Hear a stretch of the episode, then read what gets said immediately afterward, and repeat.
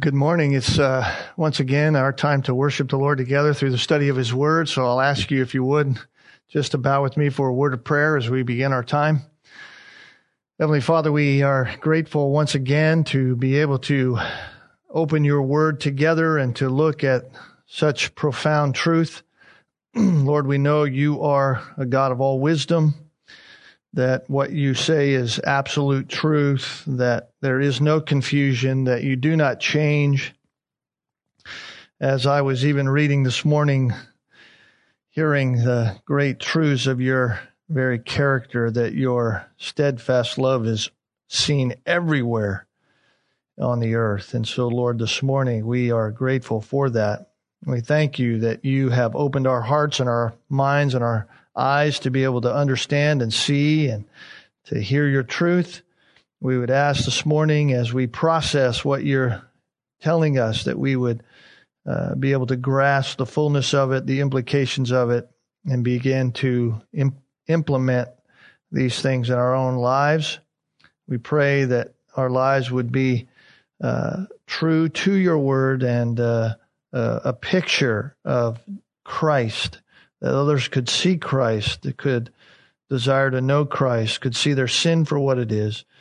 And so help us, Lord, to be the children that you are, uh, that you desire and uh, the way that you are making us by the power of your Spirit as we walk in obedience to your word. Again, thank you for our time. We ask your blessing upon it in Jesus' name. Amen. All right, let's uh, take our Bibles together and open them, if you would, to Romans chapter 14. Of course, we're returning to our study of Romans chapter 14 and the whole discussion of how it is that we are to live as Christians in the exercise of our Christian liberties in light of the fact that the exercise of those liberties or gray areas, as we have called them, might cause offense to other brothers and sisters in Christ. These matters, if you will, of conscience, these uh, areas of life in which there is no prohibition in Scripture, uh, things, decisions, activities that we might engage in that are not in and of themselves sinful, uh, that we have the freedom in Christ to engage in uh, or not to engage in. However, at the same time, we have to understand that all that we can do and often do does have an effect on both the gospel. It has an effect uh, on the gospel as it's reflected in my life as I walk out my Christian life here on this earth. And my actions can and do oftentimes affect others around me, other Christian brothers and sisters. So what I do as a Christian and how I live as a Christian and the impact that it has is an important portion of my Christian life that I have to pay close attention to as I think about how to live. And this is exactly what the apostle Paul is addressing with the believers in Rome in chapter 14 of Romans. And the freedoms that were causing them struggle, or at least causing some struggle and causing potential trouble in the church, had to do with certain foods and with celebrating certain days in their calendar year. In our day, of course, those may not be the issues at hand. It may not be the issue of meat sacrificed to idols or certain kinds of celebratory days, what we do and how we exercise our Christianity and our Christian freedoms is certainly different in, in many ways than they did in the first century church. There may be, uh, some today that have a struggle with food. We're not Sure, and maybe we do. For us, eh, we have a struggle with food and we've attached it to religious reasons that we have struggle with certain kinds of foods. Some may still see certain celebrations that the church celebrates as a problem in the church. There are some who, who say that celebrating Christmas is not right or celebrating certain other kinds of celebrations that the church might have is not kind of right. But the solution to all of those issues, no matter what those issues are, is the same. And that's what Paul has been speaking about and is speaking about here in chapter 14. And we cannot forget what we have learned already especially from the foundation upon which all of this stands, right? We studied for months and months and months chapters 1 through 11 of Romans, and they are the foundation, if you will, for how and why we are to live as we are exhorted in chapter 13 and 14 and 12 and all the way into 15. How we are exhorted to live. 1 through 11 are the foundation. In other words, the salvation that we have in Christ by means of God's justifying grace that has been lavished upon us in Christ, the mercy that we have been given by God in salvation is that which is to undergird our very actions in every area of life understanding our salvation, understanding what it means, not simply for our eternity, but what it means for here and now, what it means for daily living, what it means for life right now on this earth. And therefore, we cannot forget the exhortation of chapter 12, verses 1 and 2. By the mercies of God, present your bodies a living and holy sacrifice acceptable to God, which is your spiritual service of worship. And do not be conformed to this world, but be transformed by the renewing of your mind, so that you may prove what the will of God is, that which is good, acceptable, and perfect. So right there in just that first few verses of chapter 12, we have the, the way at which we carry out this practical living, the undergirding, the understanding from chapter 1 to 11 that's flowed out in our lives in practice in this practical, actual presenting of ourselves before God as one that is uh, a, a sacrifice, if you will, of God. A holy sacrifice, acceptable to God, one that God would receive. And so, because God has been so merciful to us in that He has saved us with such a great and glorious salvation, He has given us new life in Christ. Therefore, we are not to be any more like the world. We are not to be like the world in how it lives, living for self in all areas, always seeking to satisfy self and have my simple ways and preferences and ideas and, and my little life served in every way. We are not to do that. We are to rather be constantly being transformed by the renewing of our mind or the renovation of our mind or the spirit empowered renovation, we could call it. So that we not simply will know the will of God, but we will live out the will of God. So this is what undergirds our actions that we find in chapter 14. Because this is our renewed mindset. This is our renewed thinking based upon the truth of scripture. In fact, remember what Paul said back in chapter 8 and uh, verses 6 through 14. For the mindset on the flesh is death but the mind set on the spirit is life and peace. Why? Because the mind set on the flesh is hostile toward God.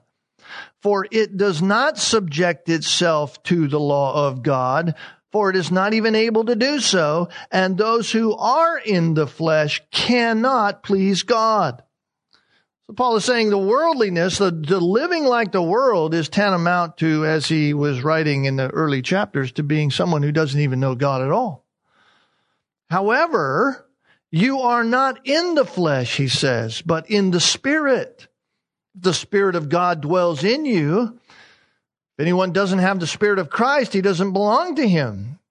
And if Christ is in you, even though your body is dead because of sin, yet the Spirit is alive because of righteousness.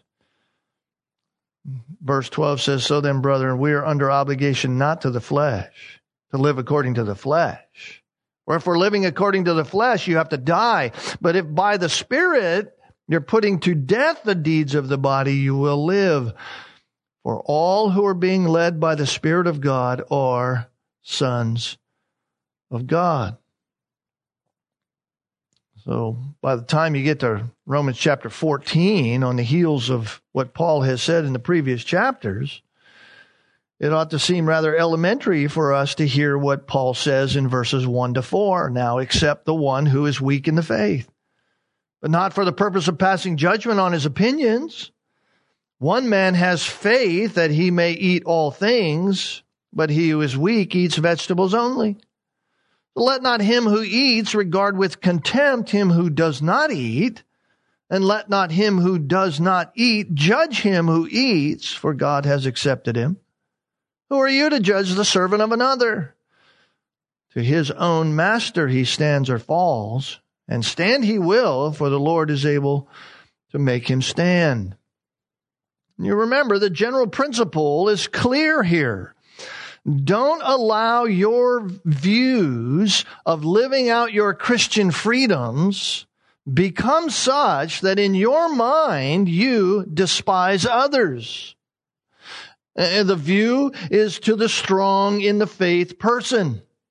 Don't let your views of how you exercise or practice your Christian freedoms be such that when you look at others who are having issue with your views and your practice, that you despise them, that you put away with them, that you think less of them. Don't let that happen.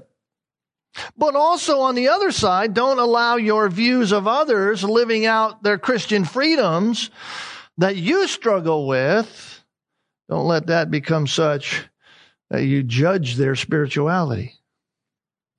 So both sides is being dealt with here, the strong in the faith and the weak in the faith. And as I've said over the last several weeks, oftentimes when we are exercising our own position, we believe we're strong in the faith when in fact, oftentimes we're not. We're weak in the faith because we are either despising or judging.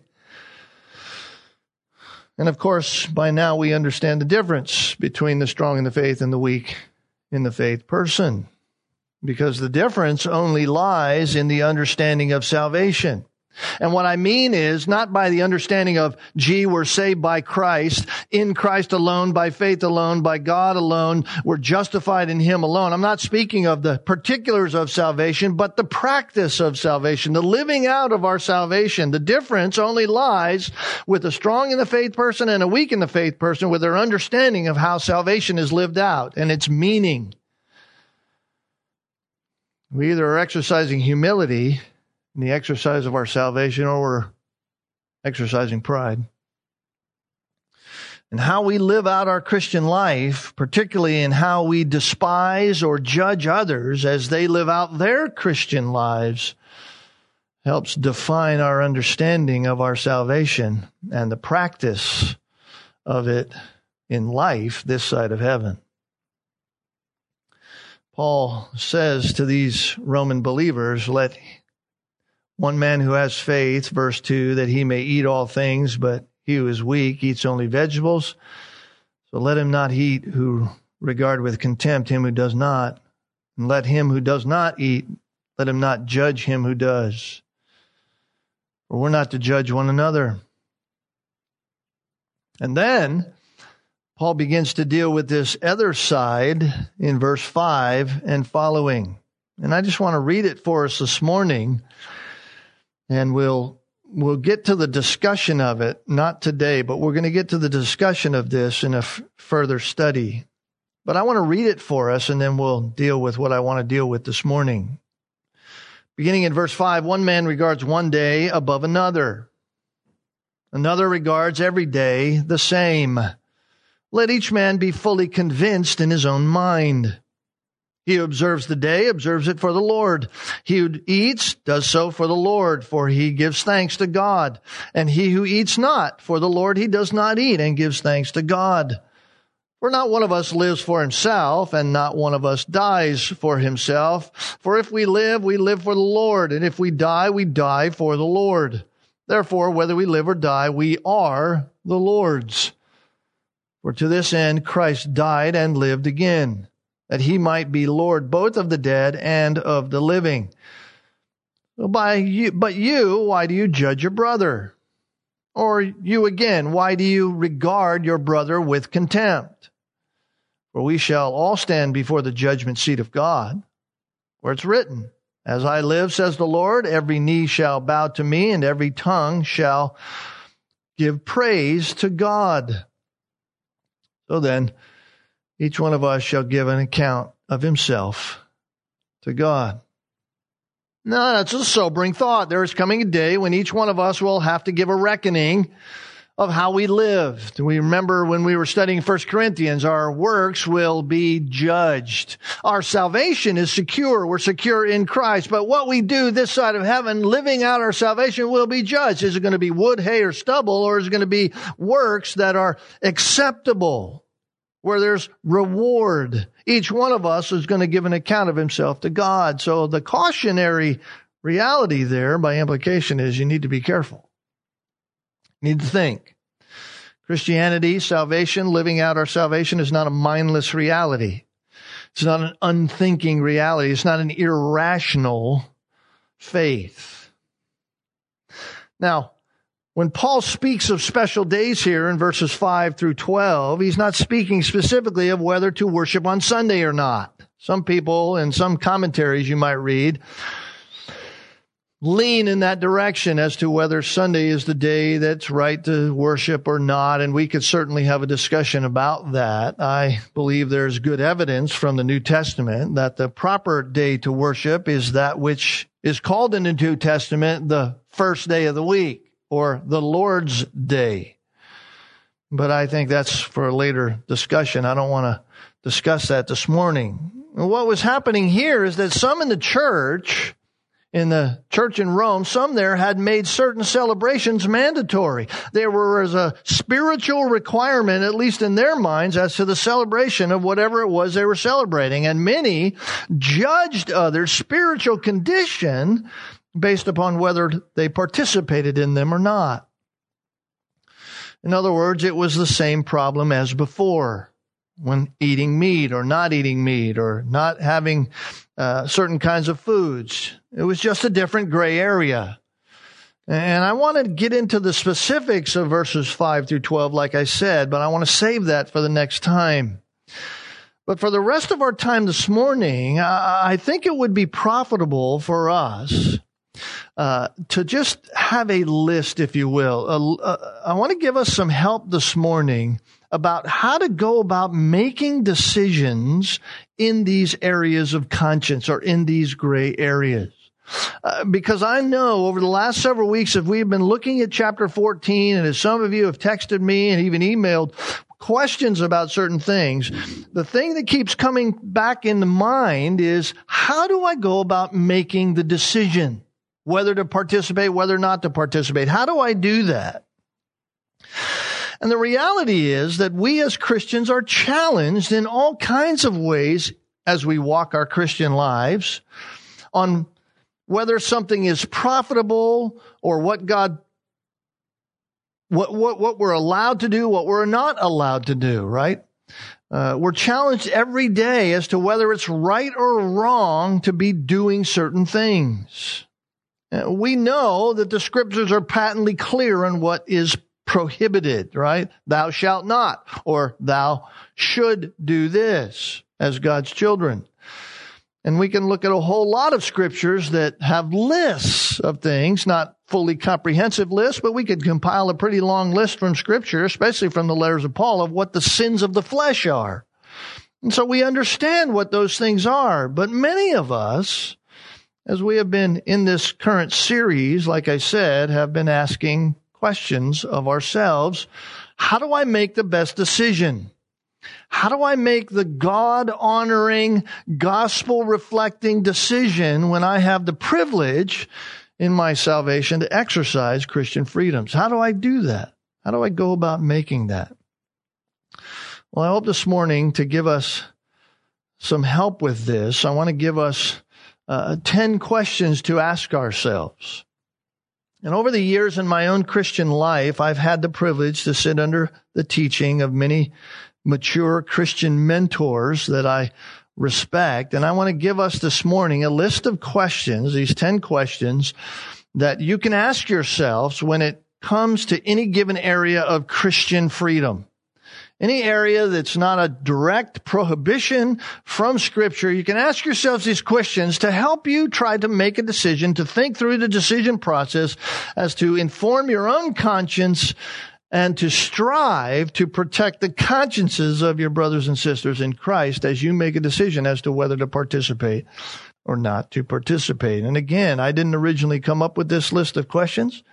These are simply ones that I have compiled over the years through the wisdom of others who have uh, gone before me in the faith, who I respect highly in their spiritual lives. So let me just walk through these this morning as we think about this and reflect upon a few passages from scripture. The first question that ought to be at the top of any of our own list of questions to ask is to ask ourselves this. Is this decision that I'm going to make, is this potential activity that I'm going to do, will it reflect in my life the glory of God?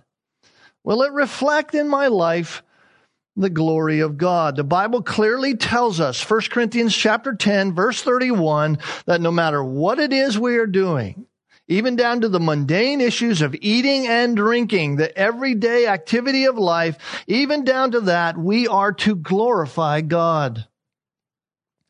Now, you may remember when we were studying through 1 Corinthians that Paul was saying to the Corinthian believers, he, he said that in chapter 10 after he had spoken rather lengthy in chapters 8 and 9 and even the beginning of 10 about this whole issue of meat being sacrificed to idols and how to deal with weaker and stronger brothers, what that relationship's supposed to be like with this whole issue of meat. Somebody was offended by somebody else eating meat, whether it's right or whether it's wrong.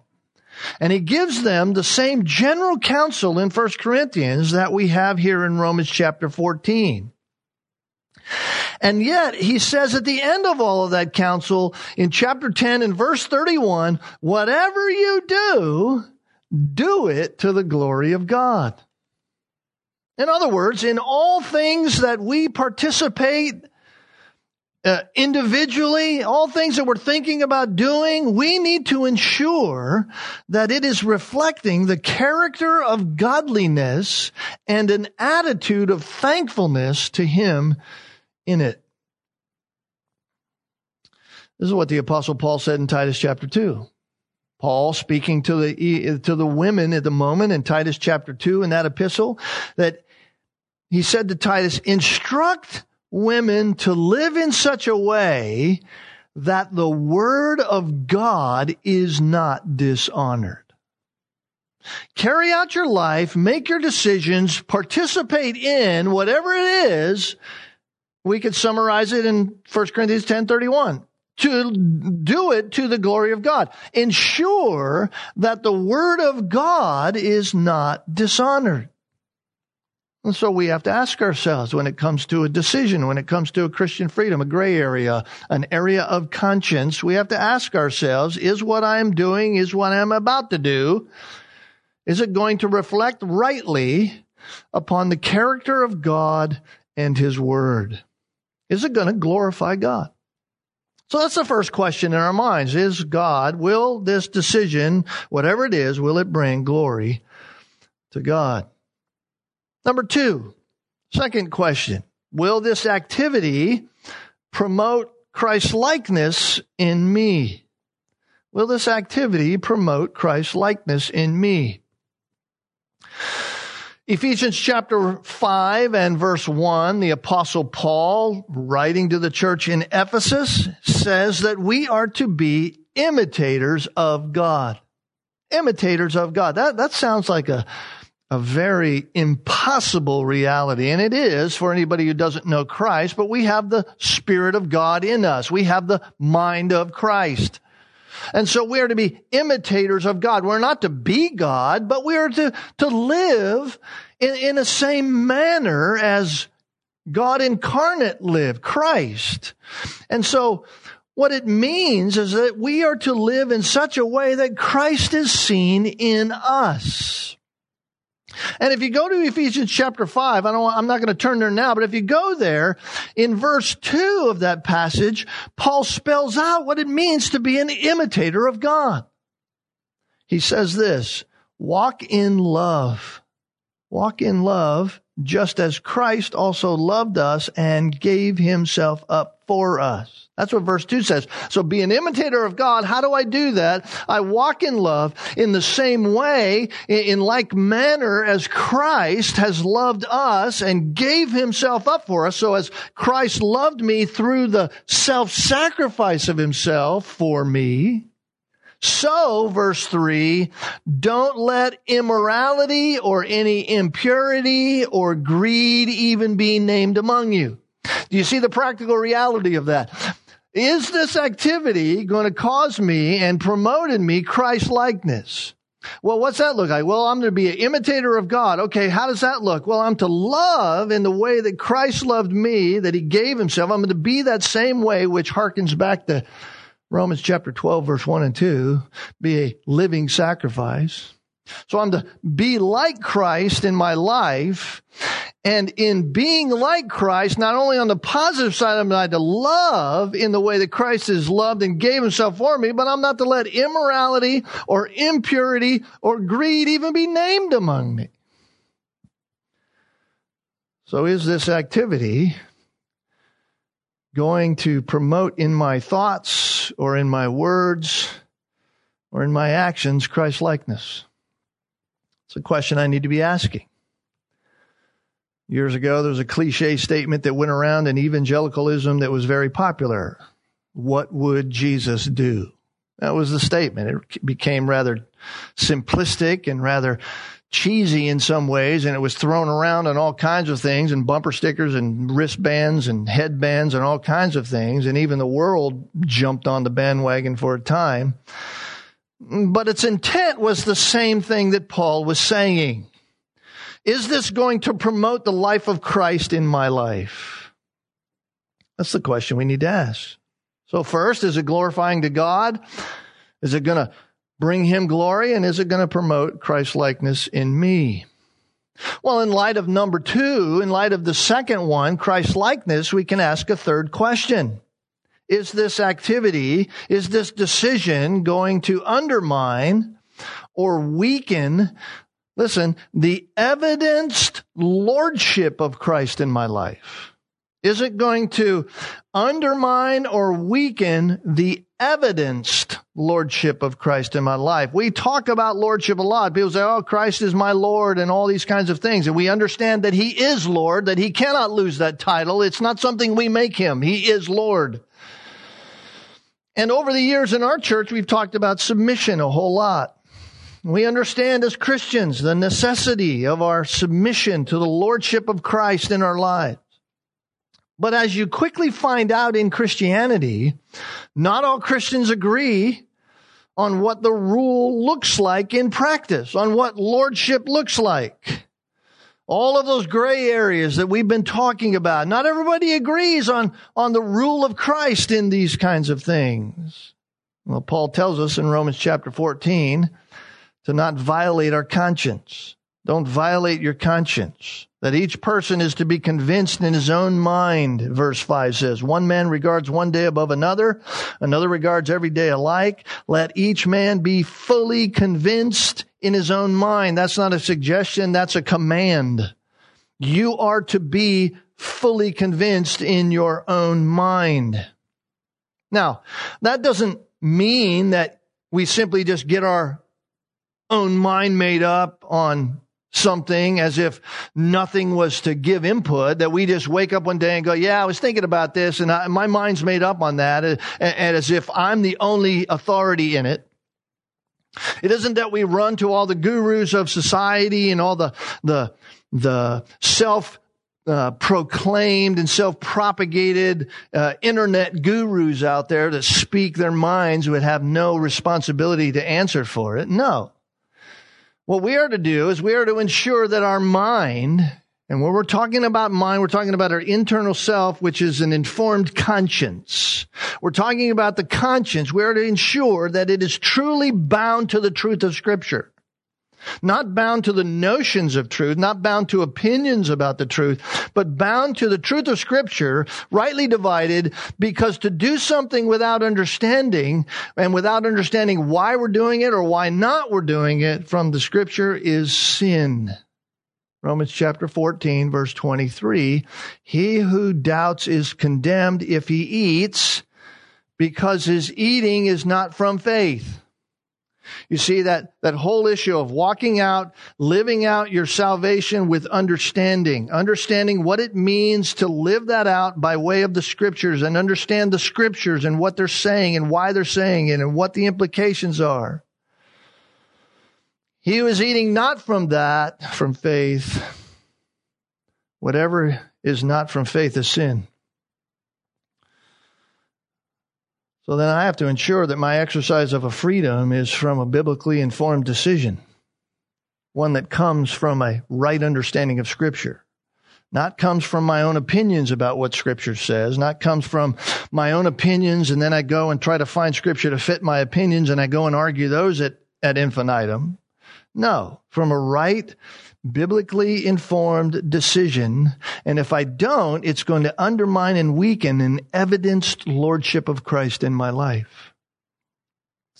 When I say evidenced, I mean a practiced lordship, one that people can see. It's evident that Christ is Lord in my life. Why? Because the scriptures are the authority. The scriptures are the authority. In a humble, right understanding of the scriptures, I submit to what the Word of God says. Let's move along. Number four. Number four. Will my participation in whatever the activity is be such that my ultimate judgment will be hindered? Let me say that again. Will my participation be such that my ultimate judgment will be hindered? We might ask it another way. In making this decision in how I go about this doing this, whether I do it or not, am I in doing it quenching the Holy Spirit's work in my life? My participation, am I quenching the Holy Spirit's work in my life? The Bible clearly tells us to submit our wills to the influence of the Holy Spirit. We know that our wills are influenced by the work of God's Word in our lives, right? It's the Word of God that we are to be uh, always in, saturated with, absorbing. We are to take it in. And the truth that the Holy Spirit influences us with is the Word of God. That's what John 14 and John 16 clearly tell us. I will send the Spirit. He will lead you in truth.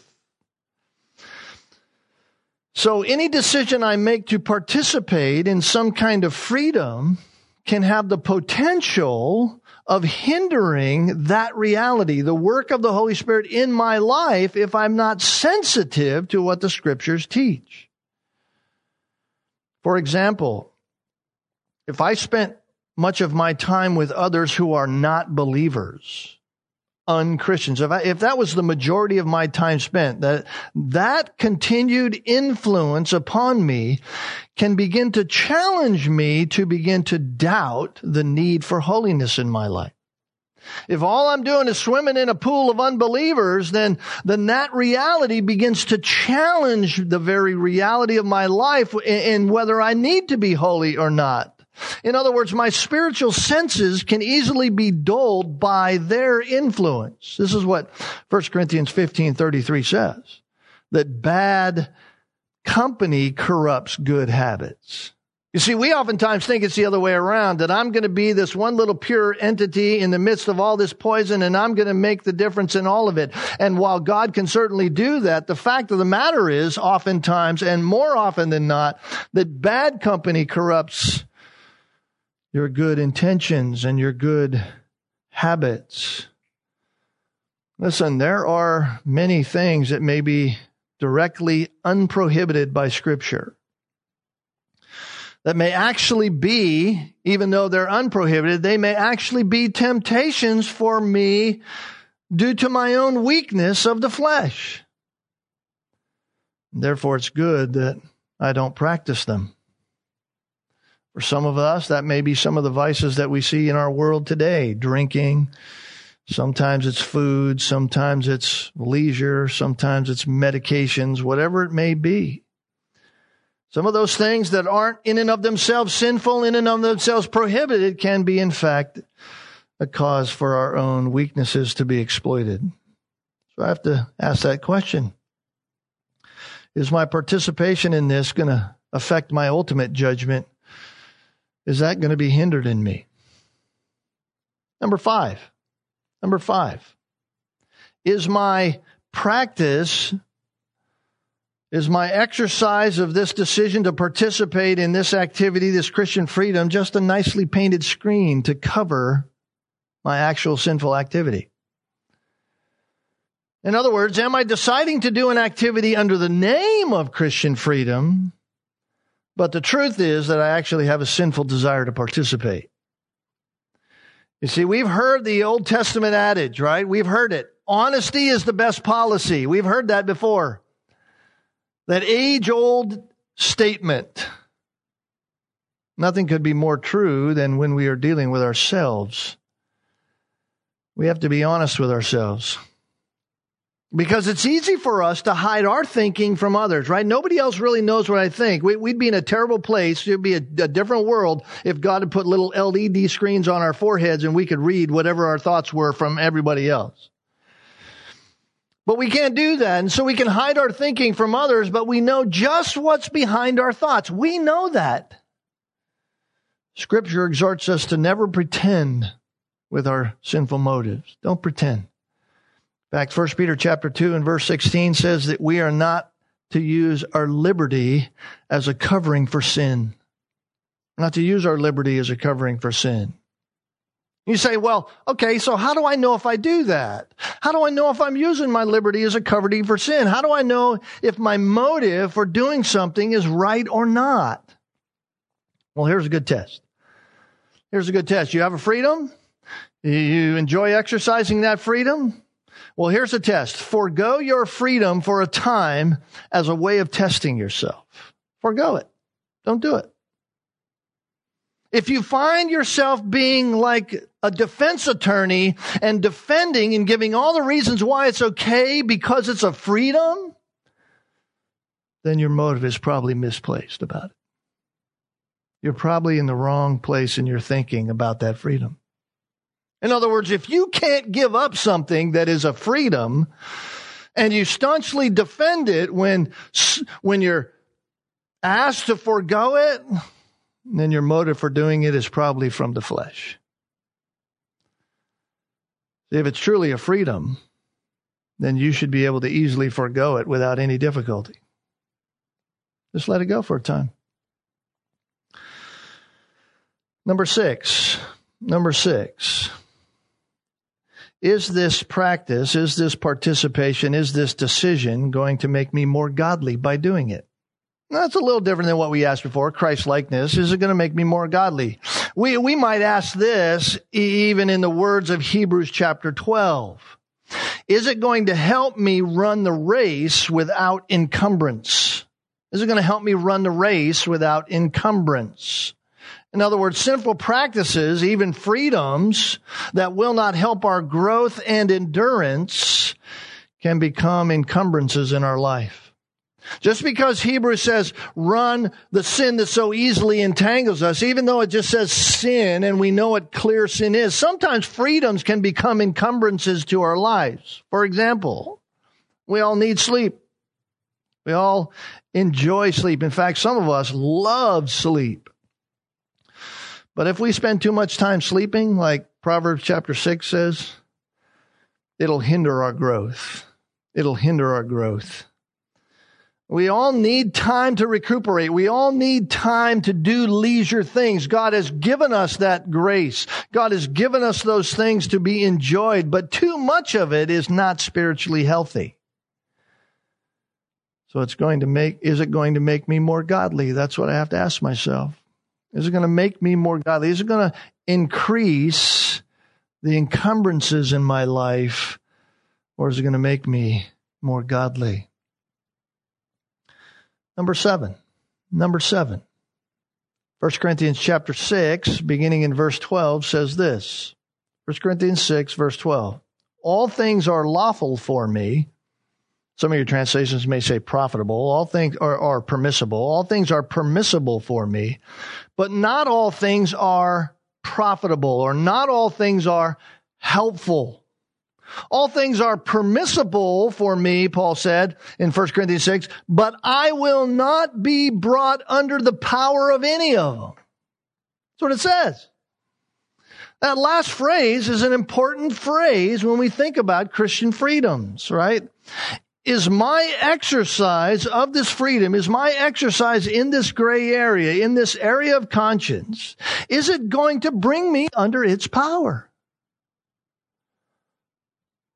Paul is simply saying that while all things may be permissible, and what he means there is all things that aren't prohibited by Scripture. When all things may be permissible, that doesn't necessarily mean that it's good for me to participate in all things.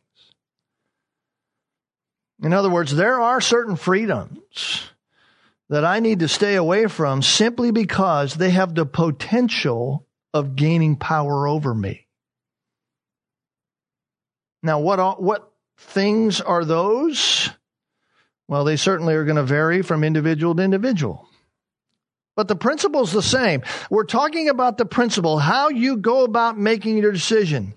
I have to evaluate the known weaknesses in my life. I know what my weaknesses are. I know where my temptations lie. I know the things that I struggle with.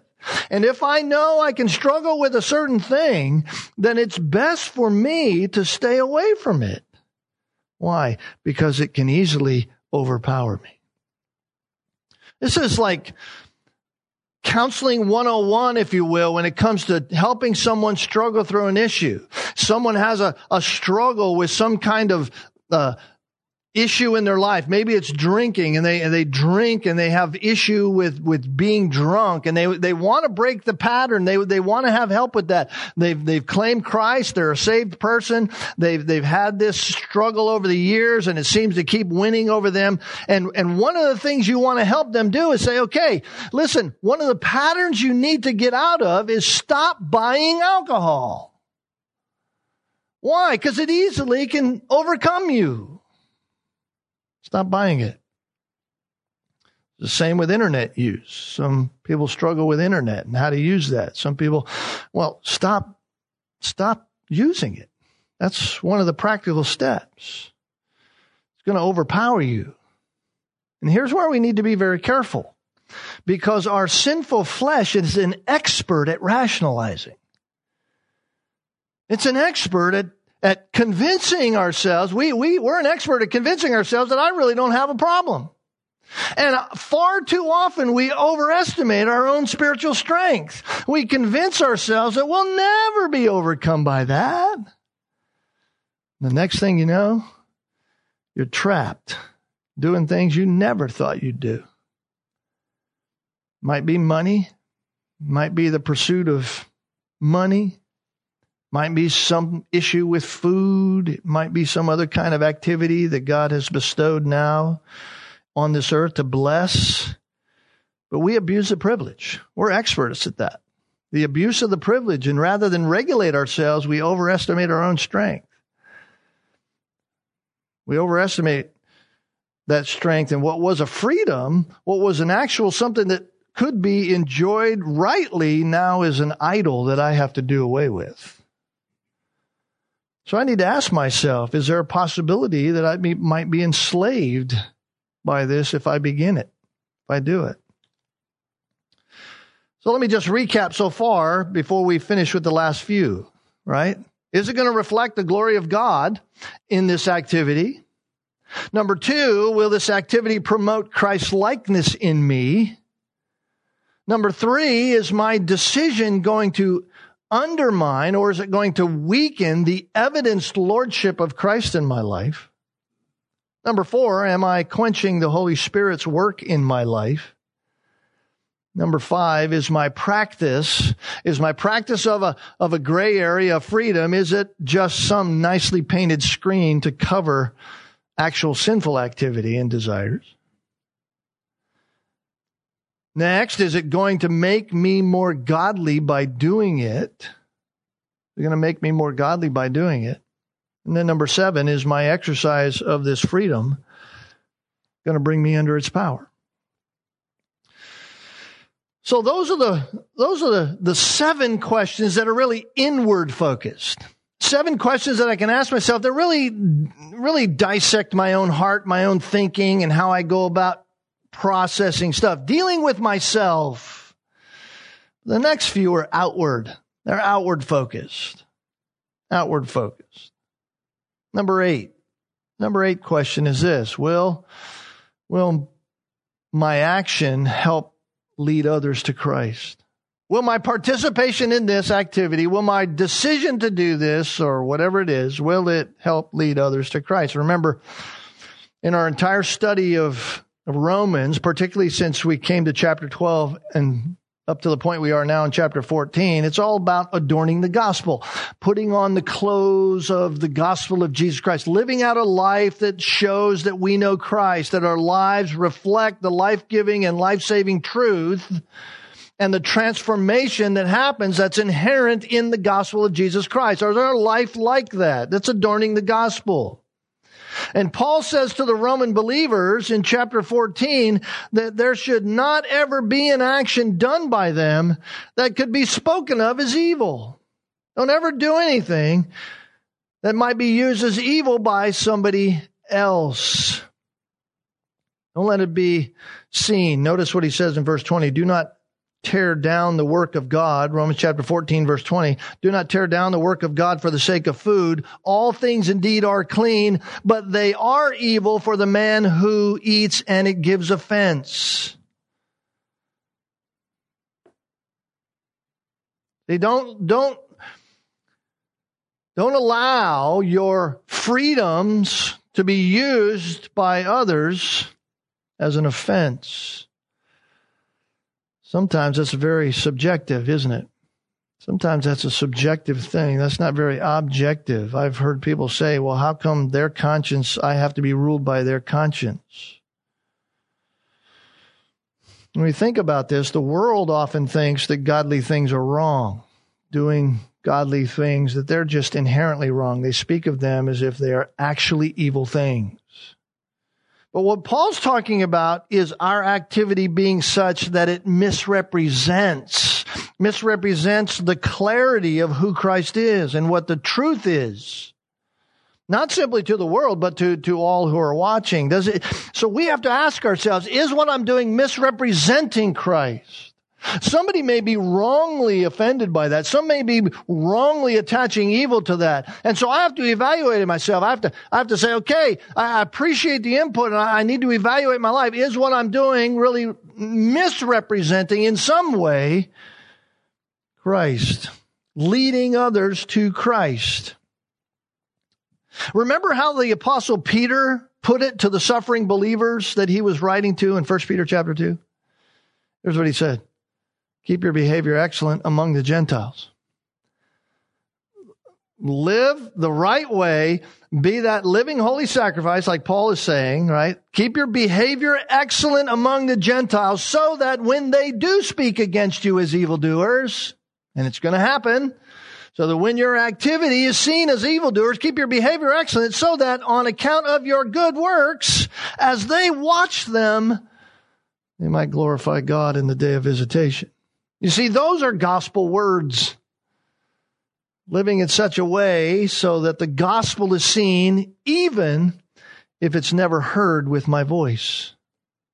Now, it doesn't mean I should never speak about it, but there are times when people see me who never know me, who never talk to me, and I want them to see the gospel. I don't just want them to hear the gospel, I want them to see the gospel. And that means me. So sometimes I'm, I'm participating in something or I'm thinking about participating in something. I need to evaluate the situation. I say, okay, are those around me who could mis, this could misrepresent Jesus Christ to them? this situation could misrepresent to them the gospel of Jesus Christ? I have to think about that. And so even though I can do all things, doesn't mean that I should do all things. Listen, we all realize there are certain activities within society that can be easily linked to questionable and even worldly things. Easily linked to that. Even though they, the activity in and of itself, is a technically a freedom. I have to ask myself, is it going to represent Christ if I do it? Even though I can do all things, doesn't mean I should do all things. So, will my action help lead others to Christ? The next one, number nine. Will my participation in this activity build up other Christians? Will it build up other Christians? See, this is outward focus, just like the number eight was. Will it help others see Christ? Will it build up other Christians? Paul clearly told the Corinthian believers that they are to protect the consciences of other believers right? You are your brother's keeper. You're to look out for their conscience, the stronger brothers to look out for the consciences of not only himself, but others. In other words, I have to always be thinking about how I can build up my fellow Christian brothers and sisters. And therefore, what I do in front of them and what I do with them is not just answering the question, is this a freedom or not? That's the simple surface question to ask. Is this clearly prohibited in scripture? And once I get the answer, no, that's not, I cannot just simply leave it there and say, well, therefore it must be okay. No, even more so, I need to be asking myself, is this going to help others grow to spiritual maturity if I do it? Not only can I say, well, it's a freedom of mine, I need to be thinking about their conscience.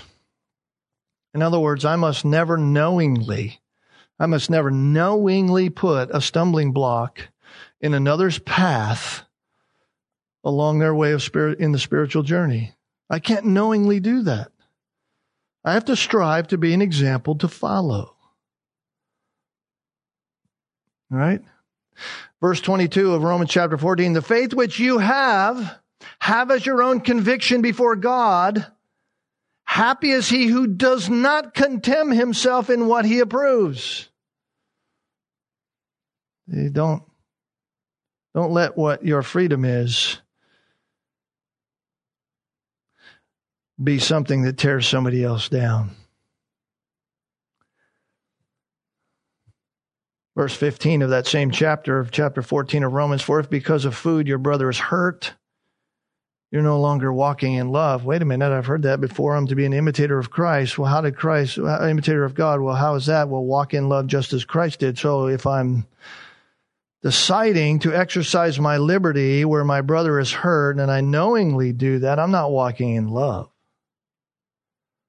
he says, don't, don't destroy with your food, with your freedom, him for whom Christ died.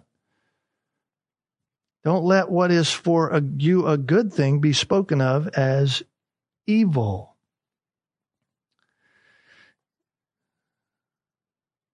You see, we ought to be striving to build others up, not just ourselves. We are an example to follow, or we ought to be. And so, will my participation build up other Christians? And then, lastly, is this Number 10, will this help build unity in the body of Christ? So now it's not just individual to individual, Christian to Christian, but now will it help build unity in the body of Christ? We ought to all be striving to build up not just ourselves and not just other individuals, but the entire body, as Paul said in Ephesians, so that we all attain to a maturity of faith, that we all are one-minded in Christ. But somebody's going to say, well, that's difficult to do. Yes. Especially, especially if our consciences struggle with a whole lot of things. We already know from our study of Romans chapter 14, verse 3 and 4, that the weaker brother is not to judge others who are strong in the faith about certain freedoms. But sometimes, sometimes that's just hard for us to find the balance in, in doing that or not doing that. And, and, and what we must do in those moments is rightfully acknowledge our struggle rightfully see ourselves in, in, the struggle of it and be honest about the tendency of ourself to hold others accountable to a standard of our own thinking. We can't do that. And if that is us, then we should confess that sin before God because that's what it is. Judging others wrongly, like it says as a spiritual standard, that's wrong. If that's us, we need to confess that sin before God and work or strive to have our consciences rightly informed by the truth of scripture and then submit to that truth. I'm not saying you need to practice, but I'm saying you need to submit to that truth by not judging others. Sometimes growing in maturity can be uncomfortable. Why? Because we like our safe way of life. We like our little way in which we do things, the rules, the regulations that we've set up for our own self, how we regulate our own little life. But God wants us to grow. God wants all of us to grow in humility, to have that growth bring growth to the body of Christ as a whole. So if we judge others, then we need to seek their forgiveness and renew those relationships. And we need to thank God for the opportunity to grow. We need to thank Him for that. As we saturate ourselves, as we delve into the Word of God and we begin to rightly understand the truth of God's Word, as we exercise patience with all our brothers and sisters in Christ, we realize none of us have arrived. None of us has reached the pinnacle of spiritual maturity that we can say, yeah, just be like me and everything will be fine. No, we're to be imitators of God. And one day, as we heard Paul say, we will stand before God.